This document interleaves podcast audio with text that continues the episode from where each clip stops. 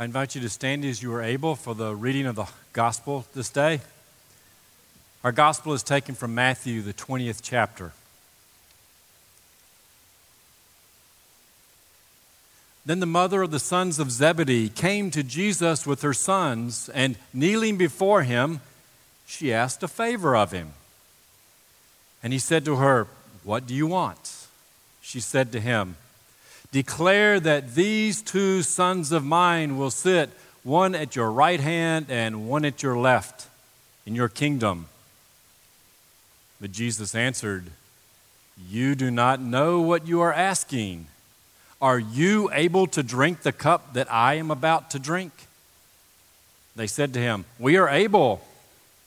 He said to them, You will indeed drink my cup but to sit at my right, right hand or at my left is not mine to grant, but it is for those for whom it has been prepared by my Father. When the ten heard it, they were angry with the two brothers. But Jesus called them to him and he said, You know that the rulers of the Gentiles lord it over them, and their great ones are tyrants over them. It will not be so among you. But whoever wishes to be great among you must be your servant. And whoever wishes to be first among you must be your slave. Just as the Son of Man came not to be served, but to serve, and to give his life as a ransom for many. The gospel of the Lord. Praise to you, O Christ. Please be seated.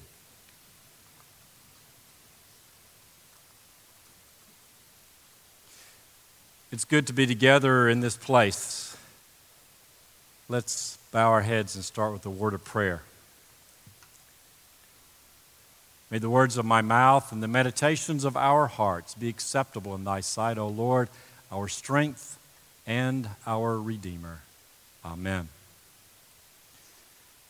As Pastor James noted in the announcements today, is the 10th year since the ELCA first encourage congregations across our nation to come together on the same day to serve outside their walls, seeking to help neighbors in their communities in what we know as God's Work Our Hands Day.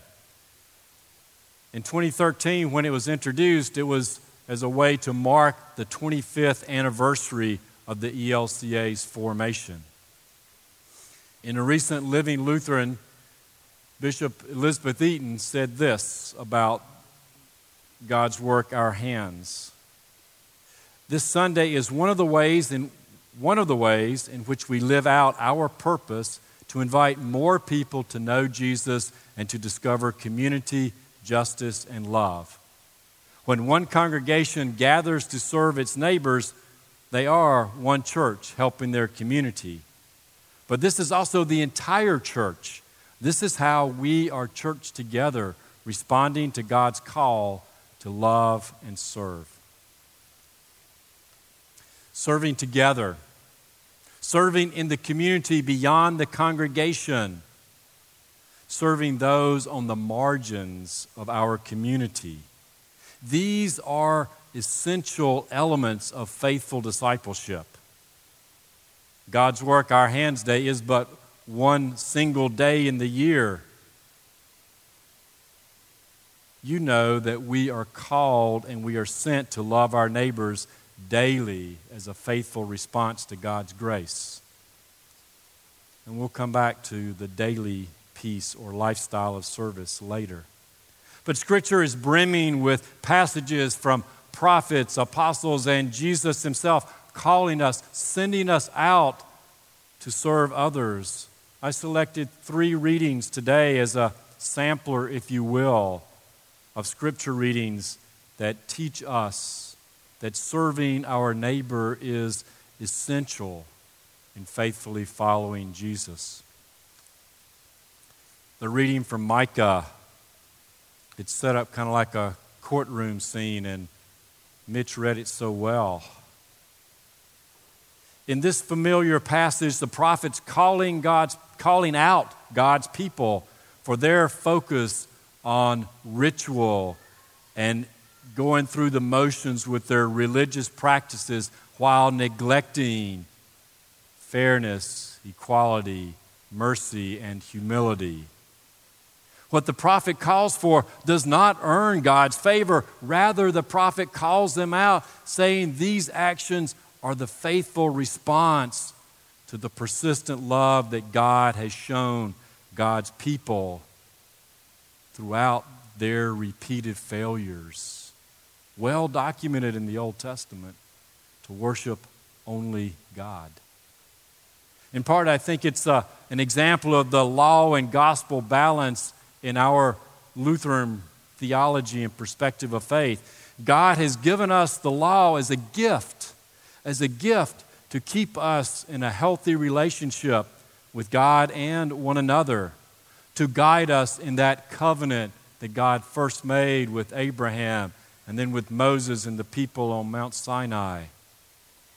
The good, news, the good news or the gospel of this gift and what God does for us creates in us the desire, the motivation to give thanks. And our good works are rooted in this good news of God's unfailing love for us so we can get up, dust ourselves off when we've done wrong, and move forward again to glorify and show our faith in God. Then the reading from James that Marion read for us. I think James is an epistle that's focused primarily on practical ramifications of faith in Jesus. The writer encourages us throughout the letter to be hearers and doers of the word. Faith in the saving work of God through Jesus Christ elicits and is revealed in the specific acts of love and care that help sustain and uplift our neighbors in their time of need and care for our community. What we do is a living testimony to what we believe. Our lives point to the one we follow.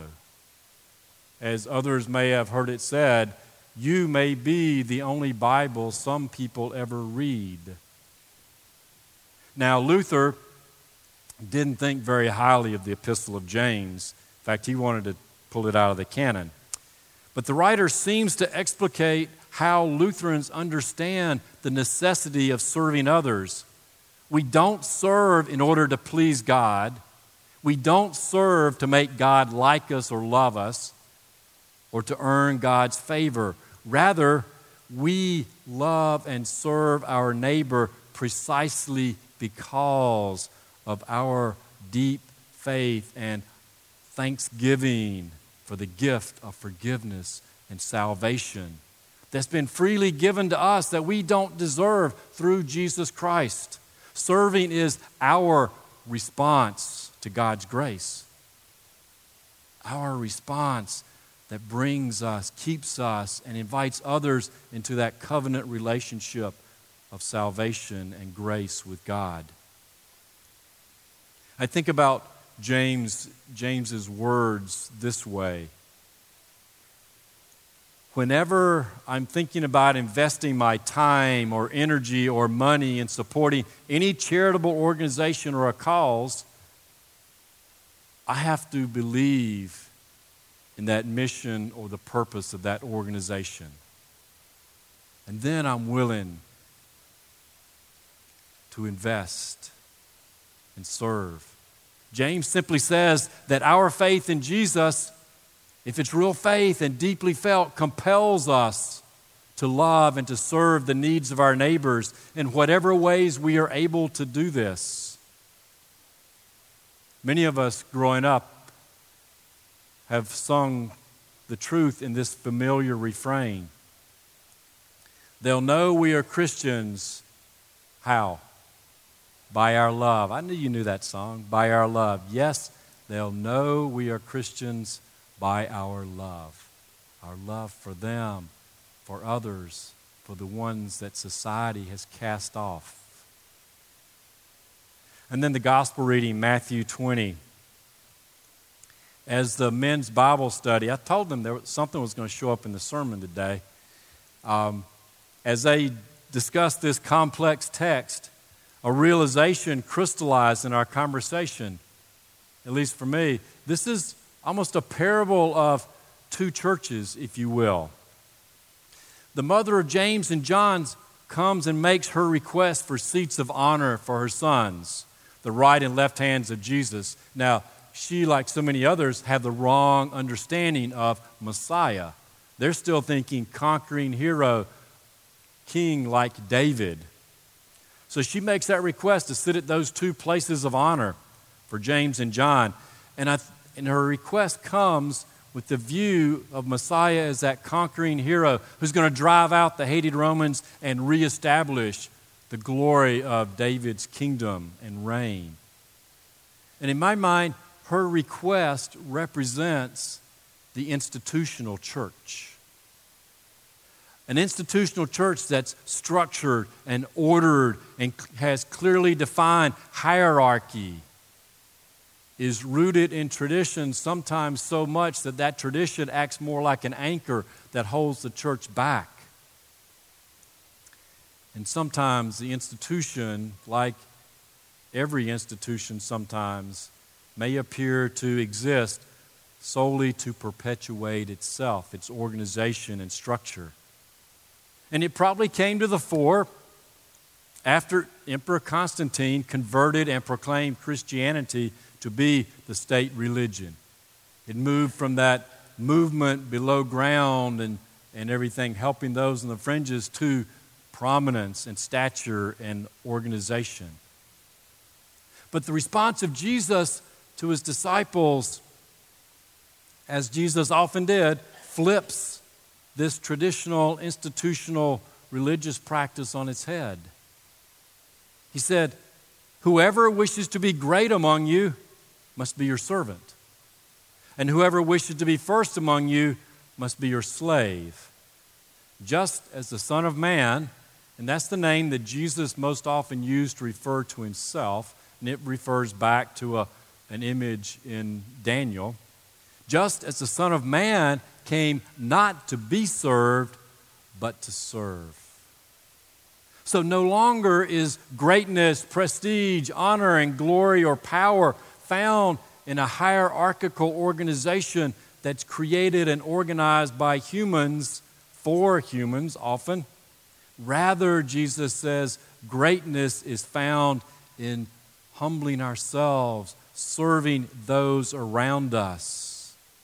So, Jesus, I see here, is sending followers, sending us out as a movement, not an institution we talk about the church is always reforming, always changing, always in motion to keep up with the times and serve others in their need. In my mind, this directly connects back with last week's gospel where Jesus told his disciples if we want to follow him, we have to take up our cross and follow him. And one reading of our cross is simply whatever the cost might be for us individually or corporately in choosing to act on our faith in Jesus, to follow Him, to serve our neighbor, no matter what the pressures, the cost, the implications may be in the surrounding culture. We've all probably heard the term servant leader as a reference to someone who leads by example someone who's willing to roll up their sleeves and dive into the nitty gritty work or ministry as opposed to sitting back, aloof, apart with clean hands from task. Jesus calls us all to servant leadership, and Jesus models it for us. Remember the last meal that Jesus shared with his disciples in the Gospel of John? Remember how he got a towel and a basin of water and then he washed the grubby, sweaty, smelly feet of his disciples? And then he unpacked it for them because they were astounded because that was the lowest job of a household servant. And Jesus had done it to them. He says, If I, your Lord and teacher, have washed your feet, you also ought to wash one another's feet. For I have set you an example that you also should do as I have done to you. Very truly, I tell you, servants are not greater than their master, nor are messengers greater than the one who sent them. If you know these things, you are blessed if you do them. You are blessed if you do them. We know well the teachings, the example of Jesus. If we do those things Jesus taught and modeled, we are serving people beyond the walls of St. John's. We are serving our neighbors, scratching out a living on the margins of our community. We are partnering with others in communities around the globe for the betterment and to make positive change in those places. We are caring for the immediate existential needs while seeking systemic solutions to those problems. We at St. John's are a living movement of Jesus followers based out of this facility as we follow the example, the teachings of Jesus, and encourage one another in this lifestyle more and more, this lifestyle of faith, it becomes our lifestyle individually and together of daily discipleship. It becomes our living witness that attracts others to this movement rather than an institution. Today, we join with congregations across the ELCA on this day of serving our community. We don't have a huge project, granted, but it is only one single day, and we have 364 more days to live out our faith, to be a part of the movement that God has called St. John's to be. Serving beyond the bounds of a congregation is a powerful sign of a vibrant congregation. Now, to the casual passerby here in Salisbury, this historic edifice might appear to house a very institutional congregation.